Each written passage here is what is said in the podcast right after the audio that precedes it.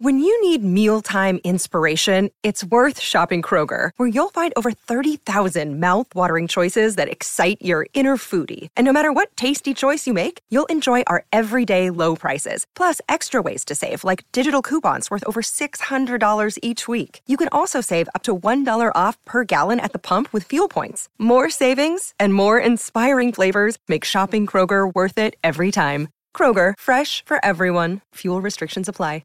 You're listening to TV's Top 5, the Hollywood Reporter's TV podcast. I'm Leslie Goldberg, the West Coast TV editor, and I'm joined as always by the great Dan Feinberg, THR's chief TV critic. Hi, Dan. How's it going?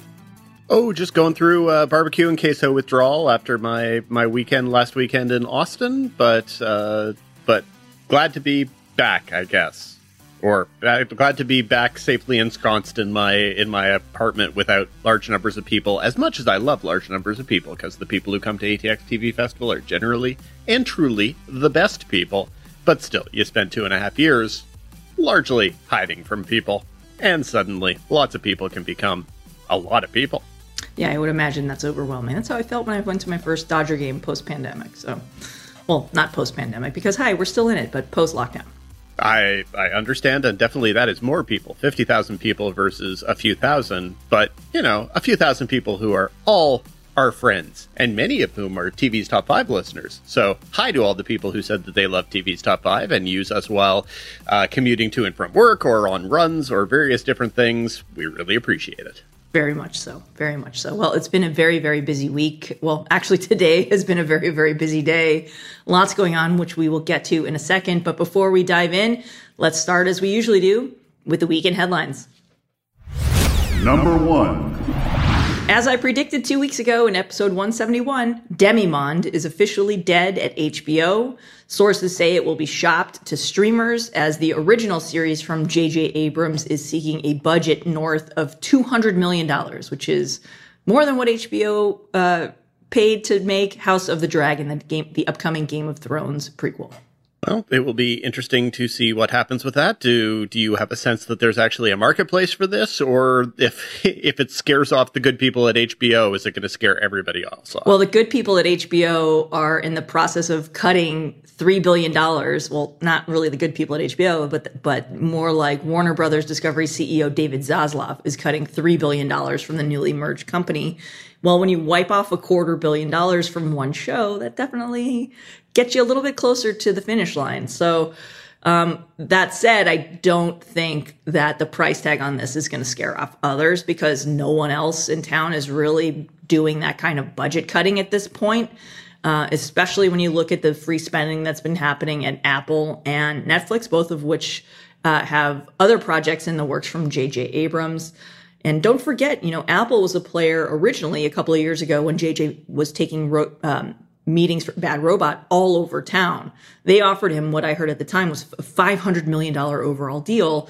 And the reason he said no is he wanted to be able to, first of all, he didn't want the deal to be exclusive, which would have meant if he had signed with Apple, he would have been making movies exclusively for Apple, TV exclusively for Apple. By re-upping at Warner Media at the time for half the price, he was able to keep a film deal, which is affording him the opportunity to do the new Star Trek for Paramount, which is a rival studio to Warner's. And now he can have those movies released theatrically. Apple, not so much. So I wouldn't be too surprised to see this one wind up at Apple. Hey, speaking of Apple, Colin Farrell will star in a genre-bending drama series for Apple called Sugar.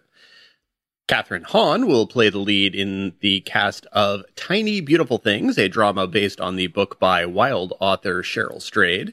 Little Fires Everywhere boss Liz Tigelaar and former TV's Top 5 guest Liz Tigelaar. Do you have a number on that? I like to give you a chance to give numbers when you have numbers handy for Liz Tigelaar.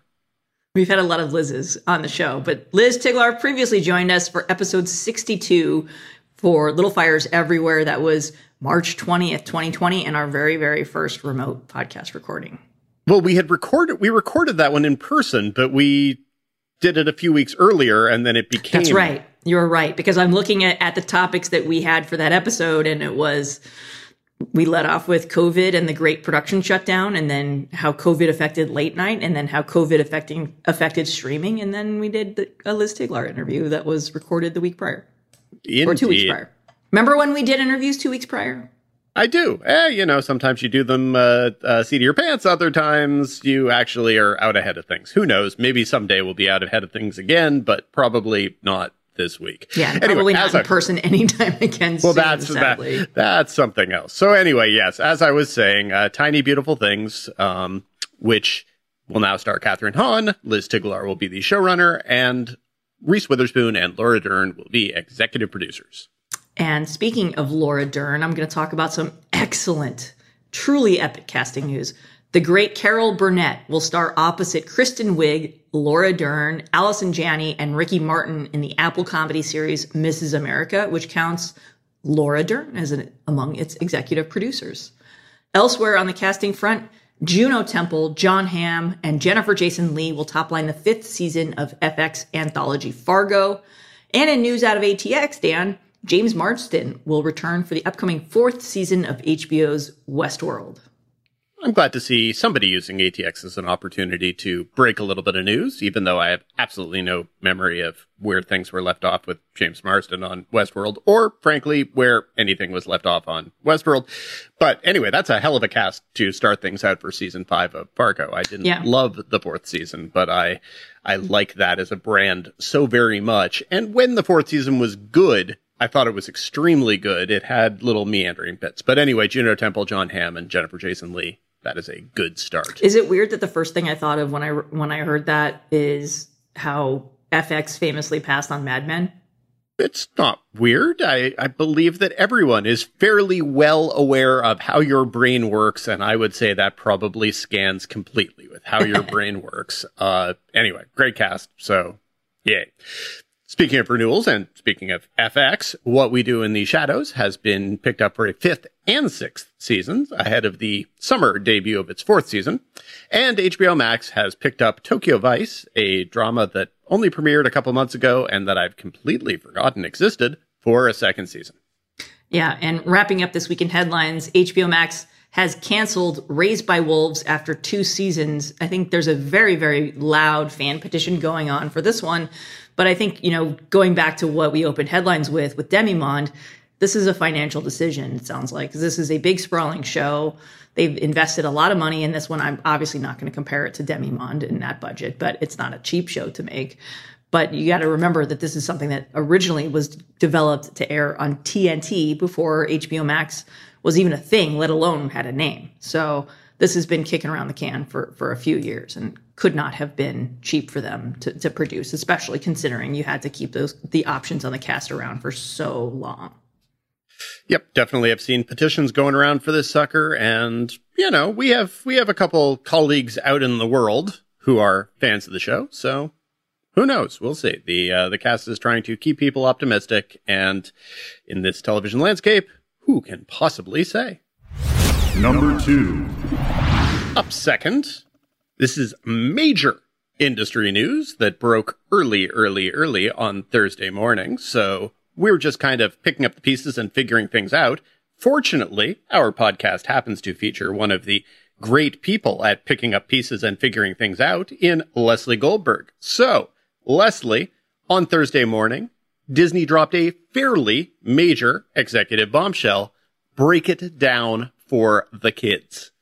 Well, kids, Peter Rice, the former chairman of Disney's general entertainment arm, who came over alongside Dana Walden after the Fox deal a few years ago, was fired this week by Disney CEO Bob Chapek. Sources say it was a very, very brief conversation in which Chapek told Rice that he was no longer a fit for the company, which it's honestly astounding. You know, Peter has incredible relationships with talent and executives, agents, everyone in town. He's been in that role for nearly 3 decades, obviously dating back to his time with Fox pre-merger. But, you know, this is a giant stunner. So what makes it especially shocking is that Bob Chapek, the embattled Disney CEO, just re-upped Peter Rice last summer, and Rice had another 2+ years left remaining on his deal. So what changed from the past year? That's something that pretty much every industry reporter is going to be reporting right now. So this is going to be a developing story, but there's lots of rumors flying around right now. I mean, if you cover this industry and your phone isn't blowing up today, then you're doing something wrong. So as for what went down behind the scenes, again, this is a developing story, but one thing that's definitely interesting to look at is the ascension of Peter Rice's top lieutenant, Dana Walden, who also came over from Fox as part of the Disney acquisition a few years ago. She has now been elevated to take over that role. So as I bust out my insane, a beautiful mind looking organized org chart of Disney's executive structure, it basically means that Dana is now going to have oversight of pretty much everything at Disney except for ESPN. Of course, this doesn't include the Disney Media, Entertainment, and Distribution Group that is overseen by Kareem Daniel. He controls all of the purse strings for the company as part of this new structure that was created a couple of years ago when pretty much every conglomerate restructured for streaming. I feel like that should be a key on our show, Dan, to take a shot. So and every time that I say restructure to better prioritize streaming, take a shot. So sorry for all those people who listen on the morning commute, but maybe take a shot of coffee. I don't know. It doesn't work the same way. But anyway, so this is definitely a landscape changing decision. The more interesting part of this too is that Chapek, who of course has continued to step in it since taking over for Bob Iger, doesn't have a new contract of his own and only has a few months remaining. And Disney's board has backed his decision to let go of Peter Rice. So the bigger question is, how does this affect Bob Chapek? Is he going to re-up? Why did he do this? You know, aside from it, not being a quote unquote, a fit for the company's culture anymore. The bigger question that I have is, did Chapek feel so threatened by Peter Rice that he removed him from the equation because he felt like he was a threat? So that Disney could have ousted Chapek and had a successor, Rice, right there. Obviously, dating back to Iger, Rice, Peter Rice was considered a natural successor. So it was a big surprise when Bob Iger picked Chapek from the Parks division to be his successor as CEO. So lots going on within the walls of Disney. Obviously, it hasn't been a smooth past few months for the company. Obviously, this is all also stemming out of the pandemic and the windowing and everything else is going on. And again, this is just the latest in the sea change of this industry and how the pandemic has affected everyone on the entertainment side. I'm very amused / entertained by how long Dana Walden and Gary Newman were, of course, joined at the hip on the studio side. And since they separated as a partnership, I feel like Dana Walden's gotten like 15 different promotions, and suddenly she keeps going up and up and up and up and up. I kind of wonder, A, where the sky's the limit is going to be there, and B, what's Gary Newman up to? He's got a consulting gig, or he's doing some private equity stuff, but... Yeah, you do bring up a great point, Dan. That was one of the biggest and best partnerships in our industry. They, of course, ran for a brief period of time. They ran both Fox, the network, and 20th Century Television, the studio. Of course, the broadcast network remained as part of the Murdoch fold, and the studio and its assets were moved to Disney.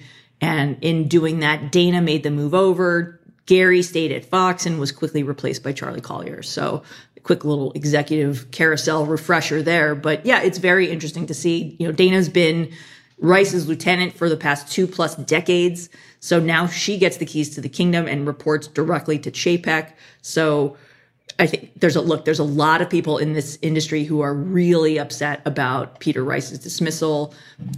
Sources say that this hit the company like a ton of bricks. Not many people knew. This went down Monday. The news broke early Thursday morning.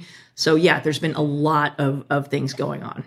How, out of curiosity, I know how did this not leak before when the meeting happened on Monday? Yeah, it's one of life's great mysteries, Dan, and I'm glad you picked up on that because it's certainly a couple of us talking about that. So that is not the way these things usually work in the industry, and well. Great. I've had three cheers for all the people who have done a really good job of secret keeping for a few days. Those people should also get jobs with the CIA or FBI or something to that effect. I hadn't realized that. That's vaguely hilarious. Yeah. Well, not hilarious. People are losing jobs. Not hilarious, but still causes me to scratch my head. That it absolutely does. Yeah, but Rice, just like Walden, great relationships with talent and executives and agents. and again, you know, she's his protege. So, and I'm not knocking Dana's qualifications. She's obviously more than qualified. They were kind of a great 1-2 punch because Dana reported to Peter when they were both at Fox. So if there's anyone who knows how he thinks, it's Dana. But, you know, the big question is, of course, why? Why would Chapek, was it really that he just felt threatened by Peter Rice? Peter's name was, of course, bandied about for a top role at Warner Brothers Discovery, reporting to David Zaslav. That was a position that he pulled his name from the consideration for. So look, he re-upped last summer. He was committed to Disney, obviously pulled his name off of the Warner Brothers Discovery piece of this all. So was he angling for Chapek's job? Did Chapek feel threatened? Was this a cost-saving move? I mean, these are all big questions that, well, I have no doubt with our great colleagues, including Kim Masters on the case, that these questions will come out in the coming days or weeks or months. Well, we look forward to further updates from you in the weeks to come. Number 3. Up third, Dan, the winners for the 82nd Peabody Awards are in, and there's a couple of TV's top 5 favorites among them. So, you know, you've got We Are Lady Parts and Reservation Dogs among the winners. But Dan, break it all down for us. The Peabodys are always interesting because they, of course, have there's sort of a presumption of social merit or more than simply quality. And so thus it's always a challenge to figure out what exactly it is that they're evaluating and to think of things like they always have various strange considerations regarding, I don't know, what shows they'd given for season 1 and if they wanted to give shows for, you know, multiple for seasons across seasons 1 and 5. So then you have all sorts of questions like, well, okay, surely, I don't know, a season of Better Things is always worthy of a Peabody. I don't know. So yeah, it's a pretty decent list. So on the entertainment side, they, for whatever reason, and I don't understand why they did this, they made it into a 3-day period of announcements, and I don't wholly get that, but, you know, whatever. It's a if people were willing to write about it for multiple days, then that's fine. But on the entertainment side, so you had winners including Bo Burnham, Inside, Dope Sick, Hacks, Reservation Dogs, Sort of, The Underground Railroad, We Are Lady Parts, and The Wonder Years. So yeah, as you say, we had people from The Wonder Years, We Are Lady Parts, Reservation Dogs, and Hacks on the podcast. So that's pretty good. It makes me happy when the Peabody organization, the voters, some of whom are friends of ours, when they go a little bit deeper on shows. So, you know, giving exposure to something like Sort of, which is on HBO Max, is good. That's kind of what they should be doing. They should be casting lights into certain areas that maybe are not the brightest or most overexposed. So We Are Lady Parts, while it might feel to listeners of this podcast as if We Are Lady Parts is being relentlessly pimped and promoted everywhere, it's mostly just us. That's not true. Us and some of our colleagues as well, but it's easily one of the big sleeper hits of the year, and that's, I think, because it's on a platform that has yet to really find its big breakout hit. It's true. So, you know, obviously there are always going to be questions about kind of things that are missing, and I'm sure everyone has different quibbles. I think, for example, As We See It is a very good and easy example of a show that probably deserves to be recognized based on the criteria that the Peabody Awards tend to have. I don't necessarily understand why you would honor The Wonder Years there, but not Abbott Elementary. But, you know, that's sort of choices. But I think Abbott Elementary certainly would have been worthy of inclusion there. There are all of the different various true crime and scammy type limited series and stuff that certainly could have been there. And it's very clear that they decided that those just simply weren't within the Peabody Awards mandate. So something like, I guess the easiest thing would be The Dropout, because that was the one that was sort of closest to universal acclaim, such as it goes. But figuring out what the exact timetable is, I don't know where something like Pachinko fits in here. I guess it might have been after the deadline because it seemed, who knows? It's hard to tell. Anyway, it is a good group of things. Always with the Peabody Awards, you can look at the sort of primary and big scripted things, and that's one easy way to do it. I always like going a little bit deeper because they do such a good job with documentary programming. And they do such a good job of, in that case, those are places where the lights haven't necessarily been cast. And so you want to see recognition for Philly DA on PBS, something like High on the Hog on Netflix, one of my favorite culture/food shows of recent years. That's their Exterminate All the Brutes, which was in my top 10 for last year, and which was just a prodigious piece of intellectual documentary cinema from Raoul Peck. So lots and lots of good things recognized by the Peabody Awards. They have a kind of a higher mandate than necessarily just, is it good? Did it make me laugh? Does it have a movie star? And therefore, am I supposed to be excited because, look, it's Julia Roberts doing television again?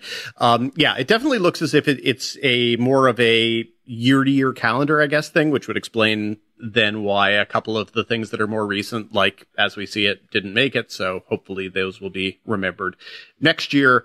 Anyway, lots of good stuff. Always recommend going through the long, long list of Peabody Award winners and just finding good TV to watch because it's what we do. Up next, it's time for our Showrunner Spotlight segment. Number 4. Guest this week is Stephen Dunn, the creator and showrunner of Peacock's Queer as Folk reimagining. Dunn, whose credits include the indie feature Closet Monster, is the driving force behind the third series in the Queer as Folk franchise and landed the rights to the title after meeting with series creator Russell T. Davies and pitching him a new take about an LGBT community rebuilding after a Pulse-like shooting. Thanks so much for joining us, Stephen, and happy Pride. Happy Pride. Thanks for having me.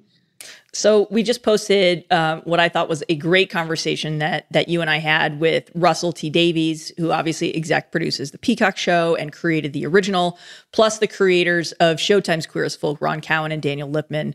And we talked for about an hour plus about how much has changed in the TV landscape and yet how much things have remained the same, at least in society. How do you see your new Queer as Folk fitting in with our current state of our community on a small screen and in society for that much more? Yeah, obviously I started developing the show 5 years ago, and really centering the show on a community rebuilding. And I feel like, unfortunately, the premise of our show, which obviously takes a lot of inspiration from Pulse nightclub shooting, has become obviously a lot more relevant and as time has gone on, not only in the aspect of, conversations around gun violence, but also in queer rights in general, trans rights. And currently we're seeing articles about banning minors that in the presence of drag queens. It feels like there's an urgency right now in bold queer storytelling because there's just been an heightened presence of discrimination. And I think it's really important to have queer joy on full display right now. I want to ask the why New Orleans is the setting question, but I think my question is more specific even than that, because New Orleans is most frequently depicted in kind of a either eerie Southern Gothic, people with voodoo dolls, people walking through graveyard terms, or in the touristy Bourbon Street, let's all go crazy and get drunk and throw up in the alleys terms. And I think that there's some of that in the show, but it's clearly not the primary focus that you wanted to have about New Orleans. So why New Orleans, and how did you want to focus on New Orleans? Well, we've seen a lot of queer communities already in like New York and LA and San Francisco. And in reimagining Queer as Folk, it was really important for me, I think, to have the show set in a community that really has a diverse intersection of culture, of queerness, of race, of class, of abilities. And New Orleans is just a city that I have a strong relationship to, and I really love, and their community is just so punk, so resilient, so defiant, and that was the energy I really, really, really wanted to bring out in the show. I wanted to see, obviously it's the liberal oasis in the Deep South, and there's a lot of queer people that gravitate towards the city because of its accepting nature. And yeah, it is, you're right. It is the side of New Orleans that really doesn't get to be seen very often. But it felt important to elevate it in the setting. And New Orleans was also the site of before Pulse, the biggest mass murder in a queer community. Lounge. Yeah, that was a huge decision as well to set it there. It had before Pulse, there was a horrible act of violence in a bar that left a lot of queer people dead. And it was... in 1973 at the Upstairs Lounge, yes. Exactly, yeah. And it really had a lot to do with why we wanted to set it there, not because we wanted to tell that story, but because of its history and the resilience of the community and how much it's gone through already. The final season of the Showtime series, which, just to set the record, was obviously set in Pittsburgh. That show ended in 2005, but its final season featured the bombing of its gay bar, which, like yours, was called Babylon, like Russell's original. And yours obviously picks up with the shooting there. Culturally speaking, does the arrival of the Peacock reimagining feel as if it's coming at a similar time in our culture as to when both the British original and the Showtime update arrived?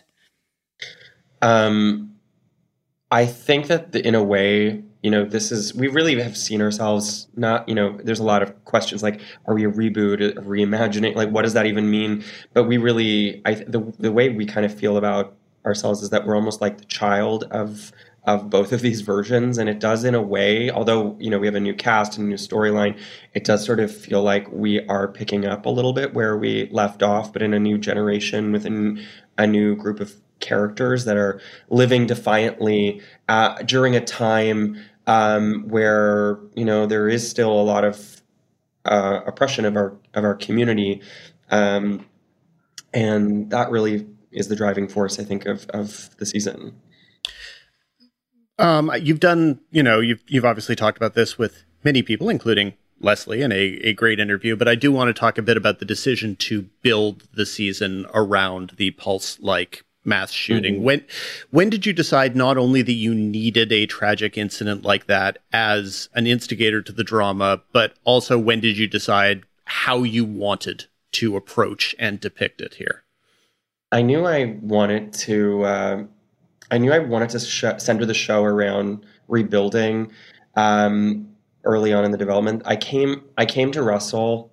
It actually started really in my original pitch to Russell. I went to Manchester once I found that the rights had reverted back to him. And I came with a lot of emotion because, I really felt like our community had been under attack, and I really wanted to tell a modern queer story about what it is like to live as a queer and out unapologetic queer person in America now, and what the importance of community really is. And, that's something tonally that I think both shows tackled so well in previous iterations. There was a presence of tragedy, of loss, that really grounded the joy and irreverent humor of those older versions. It's just baked into the DNA of Queer as Folk. It's joy and trauma coexist. I came to Russell with a lot of anger, a lot of frustration for where we were culturally of queer storytelling and where it was at that time, and how I still had not seen my community reflected, and how the Pulse nightclub shooting, while being the most unimaginably horrific event that had happened in Orlando, but had a ripple effect around the world. It created a unifying. There was just a unifying energy that started to come out of that event. Not immediately, obviously, it took some time, but I just felt like at that point, there was a conversation happening of how do we rebuild queer spaces? How do we start to be more inclusive than what our spaces even used to be before? And that was the story I wanted to tell, and that's the premise I brought to Russell. And once we sold it, and we got the the permission from Russell to greenlight it. That's when I started working with the Pulse survivors, and I went to Orlando very early on in the process, long before we were greenlit. And I wanted to. I knew that this was really sensitive territory, and I really just wanted to learn from them.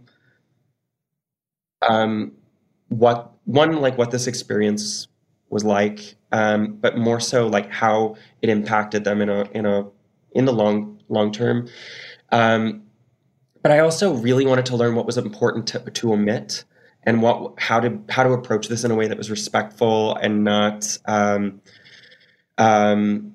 taking advantage of obviously a very traumatic event. And that's why I decided never to show the actual shooting, never to have violence present or visible in the show, and not to give any more screen time to the presence of the shooter as well, because that was just not the story. That's the story we see in headlines so often, but this is a story really about the community in itself. And so that's why I centered the story around the rebuilding. But you had to know as you were doing it that given the nature of our society and given the nature of news cycles, that there was every possibility that horrible shit in the real world would then come in and be able to color or detour the show. And you alluded to this earlier. Does the show, as it's premiering this week, does it feel like a different show than it might have felt 2 weeks ago? Honestly, maybe it's really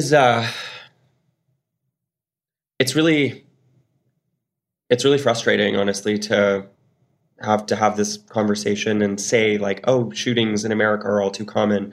That's a horrible sentence to have to say. And, I think honestly, like the importance of shows like this, and I'm grateful that we are coming out right now, to be honest, because I do feel like it is important to understand the impact that these events have on the people who experience them. The news cycle gets to continue. We read those headlines, we get to move on with our lives, but the people who experience this kind of violence don't. And that's really what our show is about. It's about that perseverance of joy, and how we need humor and love and life in order to like move on and survive in these really trying times. One of the particular targets, and this feels like something that I assume came out of your conversation with survivors, is there's a pretty scathing response to kind of grief vultures, to people who latch on to tragedies like this. I'm curious what the stories were that the Pulse survivors told you, and how that sort of raised your hackles on that. But at the same time, how conscious you had to be at every point to make it sure and to make clear that you're not doing the same thing. Exactly. Yeah. I mean, that was one of the most important things that I got from the show. And I honestly, I felt really conflicted about those original interviews because, I find it, like documentary filmmaking, honestly, is like something I have a hard time with, the reality of talking to people about these painful experiences that they go through. And that's why my approach was very passive in terms of making sure that, I was inviting people who wanted to be there and take part in these conversations. And then, those who were interested in continuing the relationship, we invited to come on as consultants, to read scripts. And, those early conversations that we had with not just survivors, but like community leaders that like came up as a result of Pulse in Orlando, it really had a huge impact on like the tone of the show, because it was important to talk about the media circus and frenzy that surrounds the conversation of these shootings. Like suddenly these people are just, they were just folks like you and I who were going out to a club that night, and suddenly they became famous for being at a gay bar, or not necessarily. I mean, fame kind of came about as a part of those experiences, and that's what the hell does that say to the media in general, that these acts, these horrible acts, bring this kind of attention? So yeah, we did include that as a major story point, is like people who take advantage of the popularity of these heinous crimes and use it to be self-serving. I do think that that is something that we also had to think about as we were telling these stories, and how do we go about this and represent these stories with dignity while knowing we are actually making a TV show about it. It's a complicated thing, but ultimately to us, it's incredibly important to tell these stories and to reflect this experience and to show the perseverance of queer joy throughout this new generation. Sort of changing gears a little bit, maybe towards perhaps a little bit more levity, but who knows? With new cable networks and streamers, I always like watching the early content to try to get a sense of what you can or can't say on Apple TV Plus or HBO Max, what you can or can't show. Based on these episodes, it's pretty clear that Peacock is giving you guys a lot of room to work with. But are there still things... you also make fun of the Peacock name before you see the first image of the show, underlining the cock and peacock. I know. I mean, bless them, honestly. They really didn't push back on much. I mean, we definitely had conversations ahead of time. We have a lot of sexuality. We have sex parties and a Crip rave. We have full frontal nudity and etc. There was definitely a lot of conversations going into it because it was really important for us, knowing that we were going to shoot these scenes. I didn't want to get into a position where we were asking our actors to, be nude or have these sex scenes and have the network or whatever in the editing room push back and suddenly this gorgeous scene that our actors are putting up their hearts and souls into is then ends up on the cutting room floor. We wanted to clear, we were very specific about what it was that we were going to be shooting, and we wanted to get the clearance ahead of time to know that there was not going to be a pushback afterwards. And so that's how we really approached it, in order to protect our actors and also the integrity of the show. And thankfully, they let us go all in. They knew the show that we were making, and honey, they let it be exactly what it needed to be, and I'm so grateful for that. In the early conversations, was there pushback against anything? Are there some things you can't say or show on Peacock, or really is it kind of wild? No, actually, there was a lot. There was a big conversation around opening the show with full frontal, literally. Second shot of the show is full frontal nudity. That was a conversation that definitely went pretty high, but ultimately it ended up in the show. So you tell me. I mean, that was really the only major conversation that we really discussed about how we want to present the show, and I'm blown away. They let us do what we wanted to do. I can't believe it. I mean, they've obviously seen the predecessors. I mean, the hope is that they've seen your predecessors. Yeah. But you can't, as Russell said in our conversation ahead of the original's launch, everyone thought that this was going to be some soft, kissy show, and by design, and those are Russell's words, not mine. Yeah, I know. I love it. And this is. And it turned out to be the opposite. And the same was true for what Ron and Dan experienced when they were making Queer as Folk, is that U.S. audiences didn't expect it to be as raunchy, for lack of a better word, as the British original was, and it was, and it ran for even longer. Yeah, just to kind of to piggyback, here the biggest difference here with your show versus your predecessors is the diversity.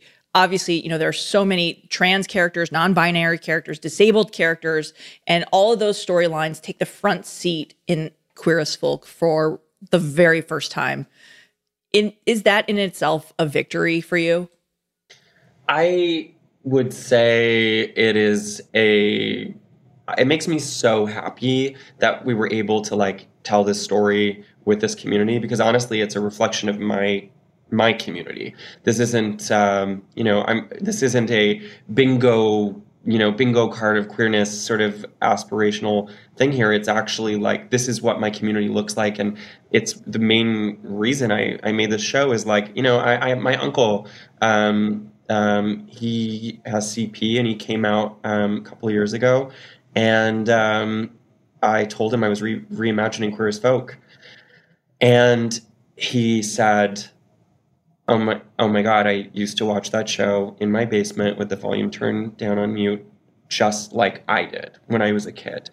And I came away from that conversation with him just being so moved. And that's when I was like, okay, Marvin's already in the show, but I'm writing Julian. And that's when the character got introduced, because I was like, and that was after I had even written the pilot.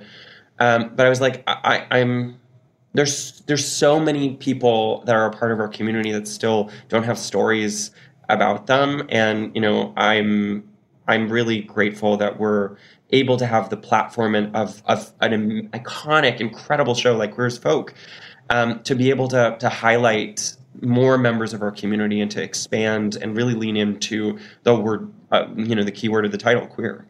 Yeah, absolutely. I do want to talk a little bit about the way that you address Jesse James Keitel's storyline. She obviously plays a character named Ruthie in this. She also has a sex scene that includes full frontal and did a flashback episode that was incredibly moving and something that I really hadn't seen on television before, in that she played her character pre-transition. Mm-hmm. What were the conversations like that you had with Jesse about filming those scenes, and how did having an entirely queer writer's room help play a role in them? Absolutely. And also a lot of Ruthie's storyline really comes directly from Jacqueline Moore, our executive producer, who, put a lot of her own personal experiences into this character and was heavily involved in sculpting of Ruthie. And, it was really, honestly, those 2 points that you just brought out were moments that were really important to Jesse as an actor, to be a part of the telling of Ruthie's story, of the, the empowerment of owning her body in those, being fully nude in that sex scene. And then being able to play Ruthie pre-transition was, Jesse literally sent in a self-tape. Like, after we had been like shooting the show, she sent us a self-tape of herself playing Bleep, the character, which is what the character's name is, because we bleep out the title, then the dead name. She just really wanted to be. It led with her because she wanted to be a part of the telling of Ruthie's origin story. And ultimately, it was the right decision, because it's such an incredible performance. It's raw and honest and vulnerable. But it was also, definitely a very challenging experience for her. So we took the time to like make sure we were doing it right. We did a lot of like tests, makeup tests and stuff like that, multiple times before shooting, so that Jesse could start to feel comfortable in it and make sure we were doing it right. I'm so proud of her. She's so fierce and brave, and like one of the most powerful people I've ever met. I'm so grateful. And she's a good friend too. Yeah. In addition to that, obviously that whole episode and everything with that character feels so groundbreaking, which obviously lives up to the legacy of what Queer as Folk as a franchise is. The other thing that I thought was compelling is the way that your show handles the portrayal of HIV, which is also kind of relatively new, compared with your two predecessors. So for those, obviously the show is out now, but I do want to get into a little bit of a spoiler here. But yeah, we can spoil it all you want now. The girls have seen it. Well, what's interesting to me is, you have a very young character on the show who it tests positive for HIV, and there's a really moving scene where he has to tell his mom, played by the great Juliette Lewis, who is so fabulous, along with Kim Cattrall as queer parents of queer children. Mm-hmm. But what happens in the scene is the mom, Juliette Lewis's character, basically says, "Oh, honey, you're going to be fine." Like she kind of like looks at it like, "Don't worry about it." Yeah, and she laughs with relief. Which is, I mean, we've seen so many of the opposite reaction on television. Can you talk a little bit about why it was important for her to respond in this kind of the surprising way that she did? Well, in all honesty, that scene came to me after a meeting with Juliette Lewis. I had my original Zoom with her just to like get to know each other before she had fully signed on. And she just had such a deep knowledge of queerness and the realities. I knew that the Mingus storyline was... had an HIV component to it. So we talked a lot about it. And she just had such an understanding of like what it meant to live as being undetectable and untransmissible. And I just woke up at like 3 a.m. in the middle of the night and wrote down the scene where after a long pause, Mingus like comes out as being HIV positive to her. And she just has an even longer pause and starts laughing with relief and emotion and says, "Mingus, I thought you were going to tell me you were dying." And it just has baffled me that we have had so, you know, all of these HIV storylines that we've seen are all period pieces, as though like that, the, you know, the existence of it, it doesn't exist anymore. But the reality is like, it still exists. It just, it means something different now. And I really wanted to help change the narrative of people living with HIV, because I think there's still a lot of misconceptions of it and how like people can, you know, live full, you know, happy, problematic, loving, funny, like open lives now. And it's has nothing to do with their HIV status. And I think Juliette just does such an incredible job responding to it, because she's so she is really the symbol of unconditional love in the show. And honestly, I feel like the relationship between those two characters is the heartbeat of Queer as Folk. And Juliette just brought such a beautiful warmth to it. And I'm so grateful for her. Honestly, she's a mad genius. Looking ahead, have you already pitched a second season? And if so, what are some of the topics that you'd like to explore? You know, hopefully fingers crossed the show go on. But we are definitely like talking about what season 2 looks like. But you know, still waiting for those conversations to be had. But I'm very excited about it. You know, but in success, knock on wood, you know, have you already thought about some of the topics that you weren't able to include in season 1 that you would like to get to in season 2? Definitely. And not just topics, but characters. Like, I am just so excited to write more for Bussy and Marvin and Ali. Like, these are characters who are integral to Queer as Folk into the season. I really I think they're just such incredible actors. And I'm really excited, especially to start writing for the cast now that we know who they are, because we've really learned like their strengths and the things that they can do. I mean, it is like they are all stars, all of them. So there's a lot of new territory that, you know, I there's a lot that I want to pull from in terms of like what's going on in the world right now. But as you know, you can see in this show, like I don't ever want Queer as Folk to be like an issue piece or a PSA. I do want it to be a reflection of modern queerness, but without sort of the responsibility of, you know, perfectly representing a movement, if you know what I mean. So I think we're going to continue to remain current, but in our own way, if that makes sense. One of the interesting things about remaining current when these representational conversations are evolving at such a rapid pace is that even a show that's only a few years old can feel like it's from a different era, because conversationally, to some degree, it is. If you had to guess in 5 or 10 years, what parts of the show that you're making now do you think might feel like a relic? What would you love if they actually really were relics 10 years from now? If they were relics? Yeah. That's a great question. Oh, the obvious one is gun violence. No question. I mean, we were literally waiting for anyone to do anything around the accessibility of assault rifles. And my main hope is that we never have to hear that storyline ever again. Yeah, well said. And we do like to wrap these interviews with the same question. What have you been watching and enjoying? I have been watching...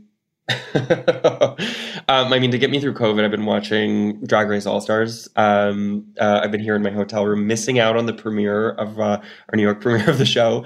And that's been giving me a lot of joy. I've been watching Everything Everywhere All at Once.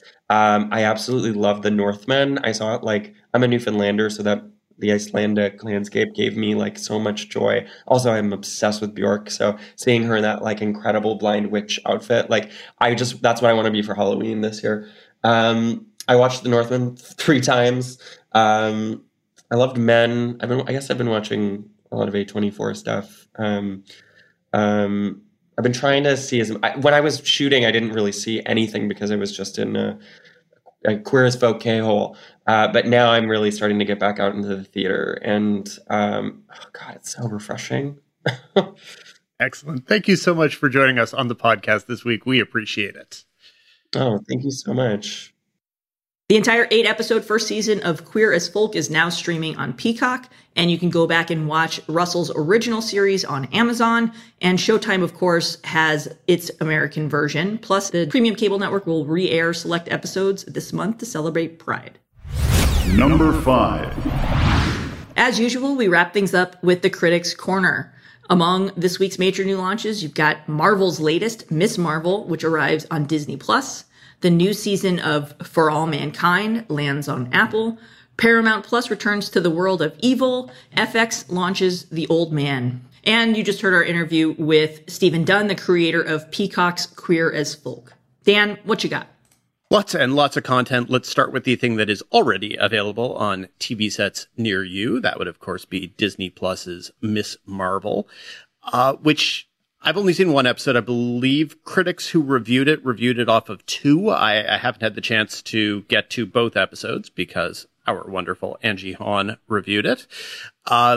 It's just very, very likable is the thing. And that isn't always the case with these various Disney Plus shows. And I think that a lot of the credit goes to the directors of the pilot. That would be Adil and Bilal. That is their joint collaborating name. They are a pair of Belgian-Moroccan directors whose credits also include Bad Boys for Life, which somehow I did not see. But maybe I'm actually now slightly more curious about it because I thought that the way that this handled what is a very, very slow burn piece of storytelling. So the first episode is barely even a superhero origin story. It is much more a coming of age story. It is much more never have I ever than it is, I don't know, Hawkeye or something to that effect. It is very coming of agey.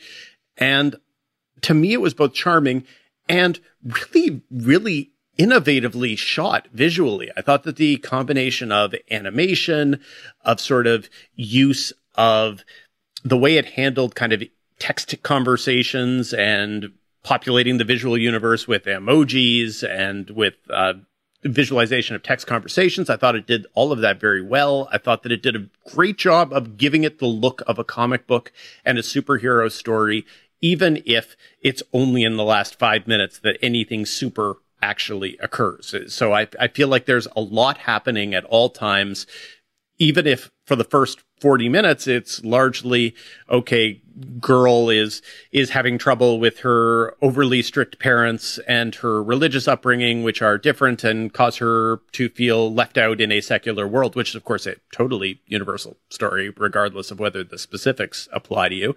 And so I think it hits those beats really well. Just the visual style makes it feel like a superhero story, even when nothing super is happening. And I appreciated that. There's a lot of feeling to this. I felt like it was from the Into the Spider-Verse sense of visual storytelling, Mitchell's versus the Machines, like a lot of that kind of visual storytelling. And I appreciated that because, again, a lot of these Marvel shows have been somewhere between either we don't have the money to do anything big, or we're just kind of keeping it intimate as a matter of course. So I thought that this was very likable, very charming, not instantly gripped by it, but I don't think it's supposed to make you instantly gripped. You're supposed to just want to see what's happening next week. So as of now, I don't know what the overarching storyline of it is. I don't, there isn't a clear villain. There aren't any clear stakes. The clear stakes are being a teenager is tough,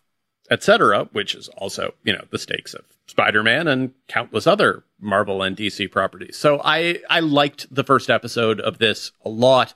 I hope that it will not be greeted by mean-spirited responses. If you don't like it, that's fine. It maybe just isn't for you. Onward. No need to complain, etc. I don't need to complain. I like it. So that's Ms. Marvel. It's already out on Disney Plus, the first episode. The two big releases, at least for me this week, are two shows that were in my top 10 for last year. That would be Paramount Plus's Evil and For All Mankind on a little service called Apple TV Plus, which we talk about a lot because apparently they're spending a lot of money and bringing Colin Farrell into the fold. Sure, why not?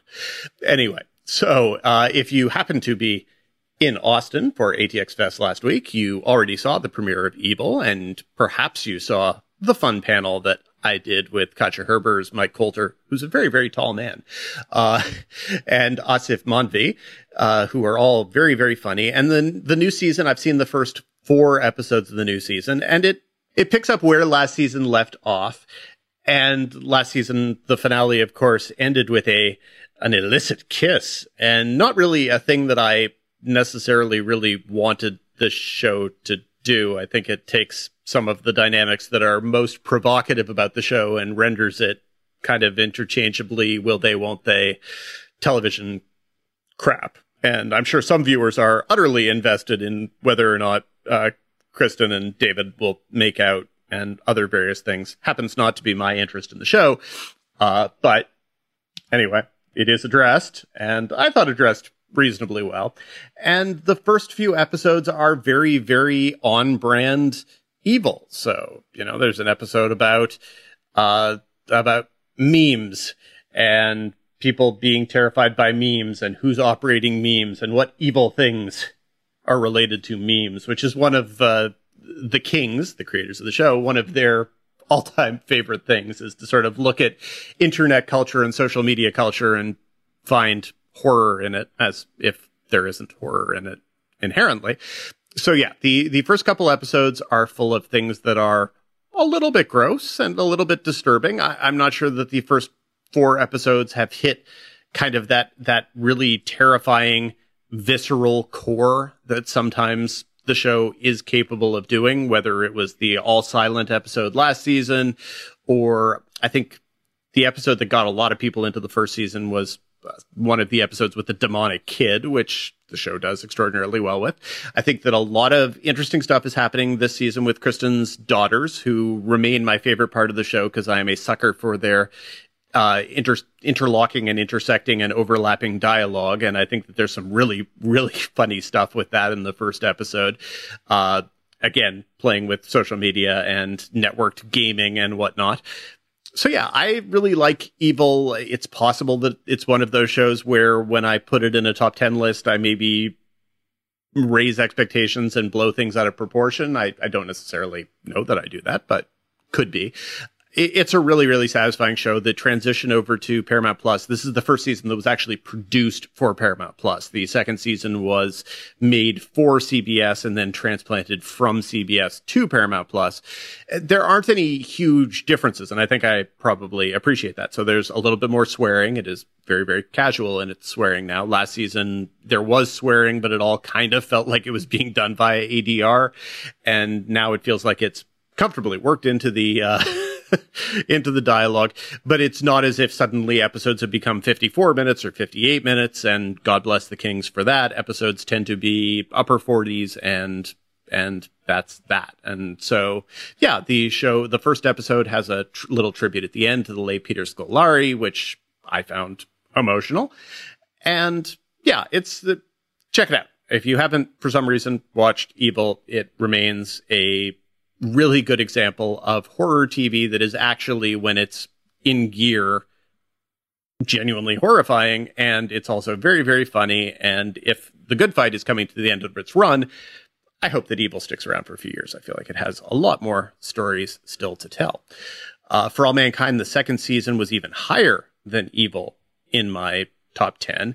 And the third season, which, as people who pay attention to trailers and whatnot know, relates to a manned mission to Mars in the alt-mid-90s.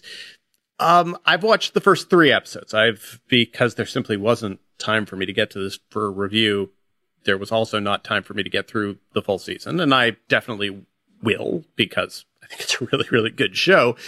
The first three episodes, I would say, probably a little bit less engaging than maybe last season was. This is a show that does a tremendous job with building season-long story arcs. And so that has been the case since the first season, where some people complained about slightly slow beginnings, and then it closed like a freight train at the end of the first season. And then the second season, similarly, some people felt it started a little bit slow, and then the last couple episodes were as gripping as any movie thriller. And I don't know that the third season actually starts slow. There is some very, very big stuff that happens in the premiere. So it's not like it's really entirely a slow burn.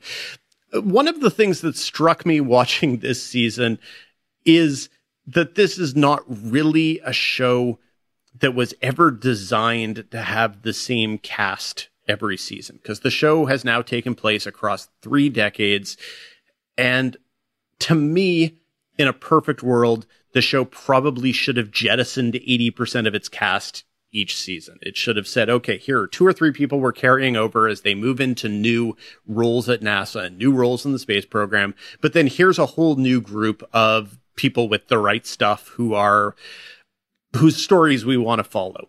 And instead, I think the writers got a little enamored with the tremendous cast that they established and refused to knock a lot of them out of the main storylines, and had to start reaching to keep them involved, and somewhat worse, had to start dealing with putting a lot of them into really, really not great old age makeup. And I kind of wish there was a little bit less of that. The first episode in particular, I found the old age makeup really distracting, particularly when it comes to Chantal Van Santen and to Joel Kinnaman.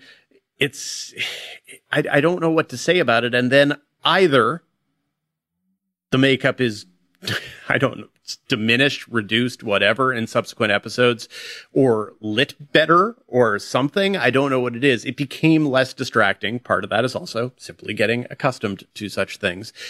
But I kind of wonder if it's cheapening the realism of the entire endeavor to keep being like, ooh, okay, here's the way that we're going to figure out to get our now upper 50s, lower 60s astronauts to still be actively involved in going into space. Would that really be a realistic thing? I am not convinced it would be. Anyway, so that would be my major complaint of the new season. My secondary complaint is there was a story, and our buddy Alan Sepinwall mentioned this in his review, and since he wrote a full review and I didn't, you can go check that out. There's a storyline in the second season, which I thought was easily the worst storyline of the second season, and probably knocked the season down several places in my top 10. And smart money would have found a way to avoid that storyline in season 3. And instead, it's even more present in the third season. And that began to really get on my nerves after 2 or 3 episodes of this season. Like, why are you keeping being invested in a storyline that really just isn't good? And I don't know that anyone actually gave you the impression that it was. So why can we not move on? No answer to that. Stepping back, though, big picture, For All Mankind remains a very, very, very smart piece of speculative fiction. It is full of brainy, big ideas about the things and people that change the world, and the little ripples that can sometimes cause unintended consequences and things to change all around it. The opening montage that establishes what has happened since the last season and kind of establishes how we end up with the president of the United States that we have.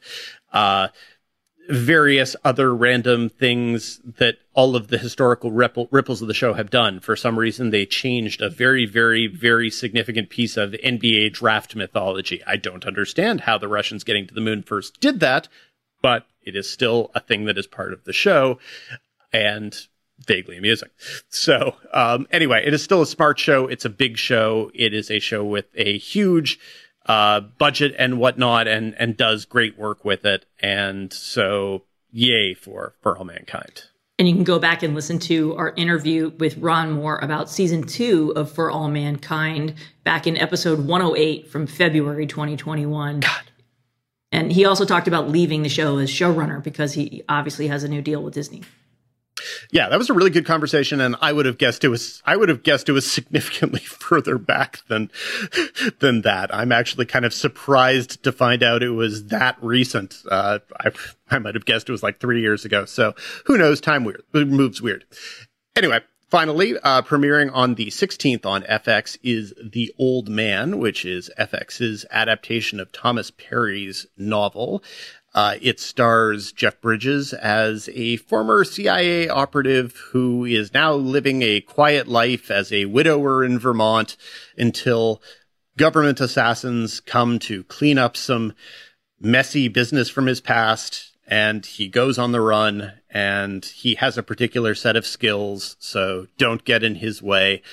It is great to see Jeff Bridges, both in general on television on a weekly basis, but in specific to see Jeff Bridges in this show that got a lot of its publicity because it had to be delayed while he got cancer treatment, while he got COVID treatment, et cetera, et cetera. It's good to actually see the show itself. Now, the creators of the show, that would be Jonathan Steinberg and Robert Levine, have made some very, very big changes to the book, which is perfectly fine to me because I thought the book was kind of a shell. It was an outline of things, and this is much more filled in. So specifically, the main character's backstory now has specific ties to Afghanistan and to American intervention and aid to the Mujahideen and other things like that, which at least gives it some text and some meaning. And then the character played by John Lithgow here, who is the FBI agent pursuing Jeff Bridges' character, basically a non-factor entirely in the book. Here, he's sort of a one-to-one adversary, and you hear Jeff Bridges and John Lithgow and you go, yay, I want to watch those two titans going head-to-head. First 4 episodes, unfortunately, they don't really do very much of that. Their only interactions really are in the premiere. They're exclusively via phone. And so you're probably going to wish that there was more of that. Probably you're going to wish there was less of the character played by Amy Brenneman, who's a woman who comes in contact with Jeff Bridges' character, and they become awkward allies of sorts. It's a badly written character in the book. They've made effort to give her more of a backstory and more motivation here. It only works a little. And so, yeah, I wish there were, I don't know, the sort of the sense of how to build this out as a TV series at some times is very, very good. And at other times they kind of had an idea and they only had an idea to go so far, and it doesn't come all the way together. John Watts, who directed the past couple Spider-Man movies, directed the first 2 episodes here. There's some good action, some action that smartly accentuates the fact that the main character is in his 70s, and so he has his set of skills, but maybe he hasn't used them on people in a few years, and so I liked the way that it used those things. So really, watching the show for Jeff Bridges, for John Lithgow, for Aaliyah Shawkat, who plays a character who reports to Lithgow's character and is sort of his mentee, his protege. I think she's very good. Some of the supporting performances are very good. The stuff with the backstory in Afghanistan is basically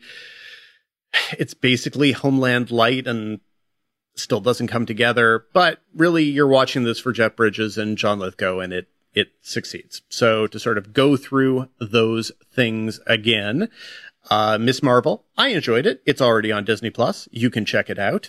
For All Mankind on Apple, if you haven't started it, it's a really great show. I have reservations about the 3rd season. Still well worth watching.